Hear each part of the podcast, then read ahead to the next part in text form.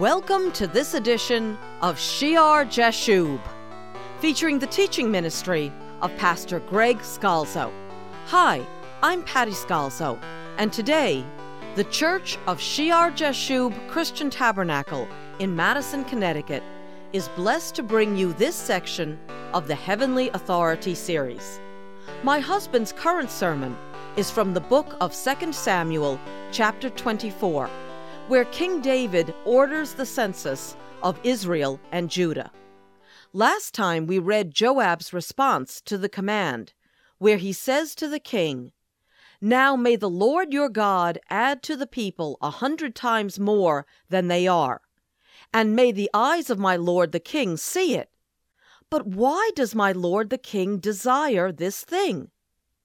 In this topic of the census, Pastor Greg has examined what the Bible says in the Pentateuch about numbering.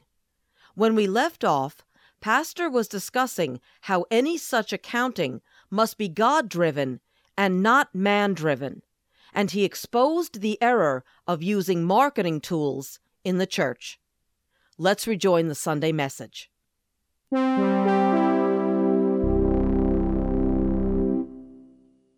However, many of those who heard the word believed, and the number of men came to be about 5,000. They increased the number of men about 5,000. So the book of Acts gives us numbers, but notice these numbers glorify God. What God has done, what the Holy Spirit has accomplished on the day of Pentecost, pouring out his gifts upon the church. It's God driven, not men driven. Peter doesn't sit down with James and John and the others and say, okay, let's let's do this. Let's market Jerusalem. Let's send out a survey. Let's figure out what the people want to hear, what the people need, and then we'll tailor our message and what our church does to meet those needs. Rather, under the Holy Spirit, Peter gets up and tells them what they need. They need Jesus. That's his God given, God driven authority to speak out that they need Jesus, not to establish this or that. Now, we know they had different works, right? They had a collection of food for the widows to help those who were in need. That's part of the Lord's work. They didn't need a survey to tell them help the people. When you take a marketing survey, when you count the number to find out what people want, it implies that you're going to manipulate change what the church does in response to the people. It's men driven rather than God driven. And that is not unusual in the churches today. Marketing is fine in business when you're talking about a product. You know, if you if you have a stereo and people want the speakers to look this way or that way, well, then you give the people what they want. But it has no place in the church. Rather, God should drive us and tell us what to say, what to do, what He wants, and then you let the numbers fall where they may, right? Jesus had multitudes following him. They saw the loaves and fishes divided, they saw the multitudes healed. They understood he got across that water somehow other than a boat, and they were ready to make him king. But when he said a few words about salvation, they all left him. You let the numbers fall where they may. When they increase, it's to the glory of God. When they decrease, it's to the shame of men. Just think of the numbers you would have in a church if you simply eliminated whole sections of the Bible and didn't talk about them, and only talked about nice stuff. And you told people exactly what they wanted to hear what they wanted God to do as opposed to what God said he will do. Just think of the numbers, how you could fill a church up. Pentecost is God driven, it's Holy Spirit driven to bring the people in that should come in. Church programs too often are men driven to tell the people what they want in order to increase the numbers of the church. Faith in numbers versus faith in God. So even Joab knows they shouldn't do this thing to satisfy the king's concerns and curiosity. Moreover, we read in the parallel account in First Chronicles in First Chronicles chapter 21, just like you have the Gospel of Matthew and Mark, you have the same account described in two places in the Old Testament here. In verse 3, it says, And Joab answered, May the Lord make his people a hundred times more than they are. But my lord the king, are they not all my lord's servants? Why then does my lord require require this thing? Why should he be a cause of guilt in Israel? So we receive a little more of the conversation with Joab.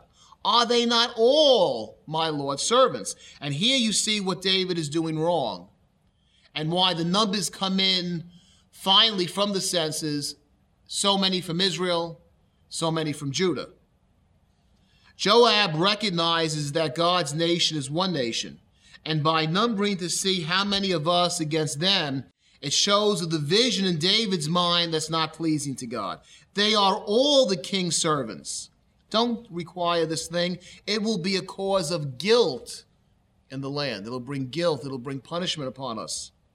God doesn't want David to look at his nation in this way. These are my closer kinsmen, and these are those that are not so close to me. And that's important for those in authority, right? Favoritism is not good. Nepotism is not good. If you have an us against them mentality in any position of leadership, then you are not, you are not the leader over all the people. And it's a house divided against itself, and a house divided against itself will surely fall. In 1 Corinthians chapter 1, 1 Corinthians chapter 1 and verse 10, Paul says, Now I plead with you, brethren, by the name of our Lord Jesus Christ. That's how important it is that he says it. He pleads with them by the name of the Lord Jesus, that you all speak the same thing, and that there be no divisions among you, but that you be perfectly joined together in the same mind and in the same judgment. And we know in the church, there's power when the church agrees when two or three are gathered in Jesus' name, when there's agreement in the name of Jesus, there's power. And so division breaks apart God's people. Division breaks apart the power of God through his people. And David's divided mind and divided loyalty, are they not all the king's servants? It's not good in God's sight.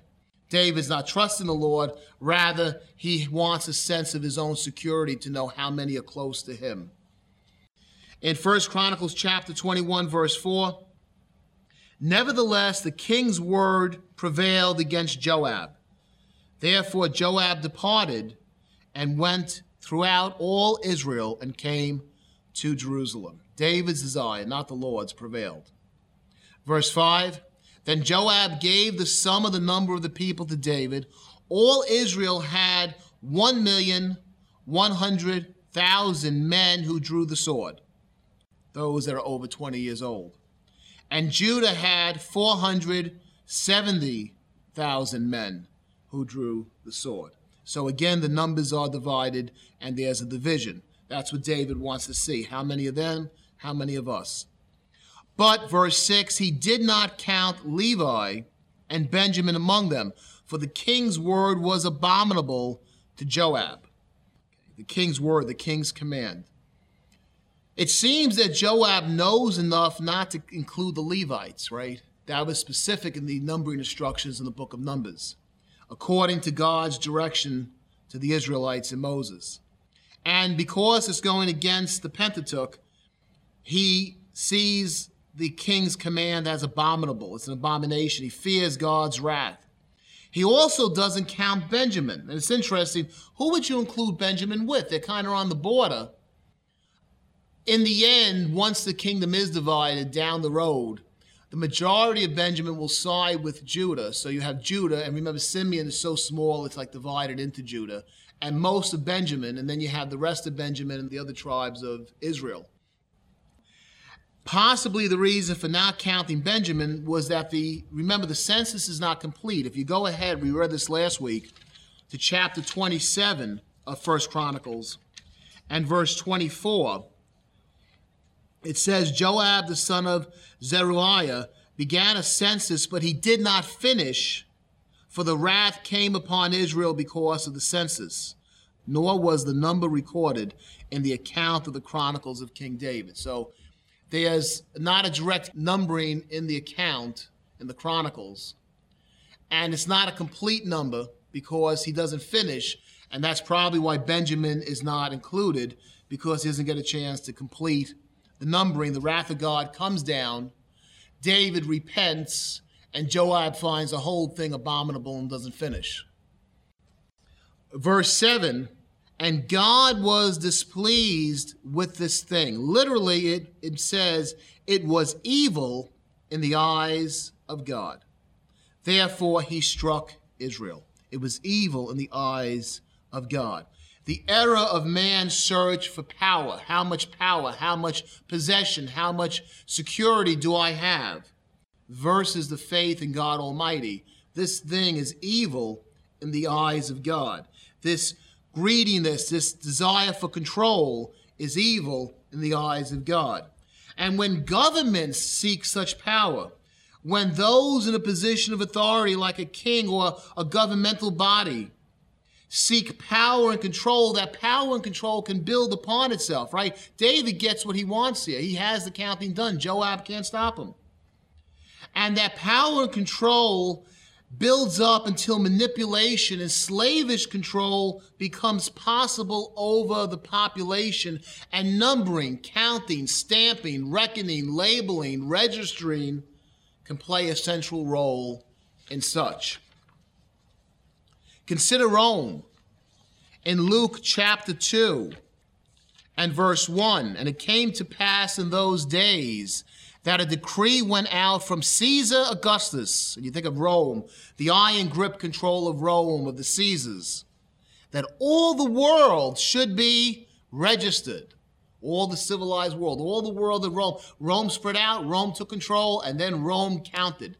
It took a census, it registered, it wrote down the names, and numbered the people to know what taxes could be taken, could be collected, and to control them, to know where they lived, where they went. The census first took place while Quirinius was governing Syria. So all went to be registered, everyone to his own city. Now we know God uses it, right? God will use the evil of Rome to control all these different peoples to place Messiah where he should be born in Bethlehem. But the horror of Rome and the control over subjugated nations that you see throughout the Gospels with the Roman soldiers marching through the streets of Jerusalem, the people in fear, the people in poverty. And Rome being smart enough to know to keep records on them, to register and number them, is historical. When you think of control of governmental organization and pragmatism and control, you think of Rome. As always, we would greatly enjoy hearing from you. Our address is Shear Jashub, P.O. Box 518, Branford, Connecticut 06405. Though our P.O. Box is in Branford, our Sunday service is at the Memorial Hall on Meeting House Lane in Madison, Connecticut. Service is at 10 a.m., and the hall can be reached by taking I 95 to exit 61. Go south on Route 79 to Route 1, turn right and at the next light, turn right again. We pray the Lord Jesus blesses you as you grow in the knowledge of Him.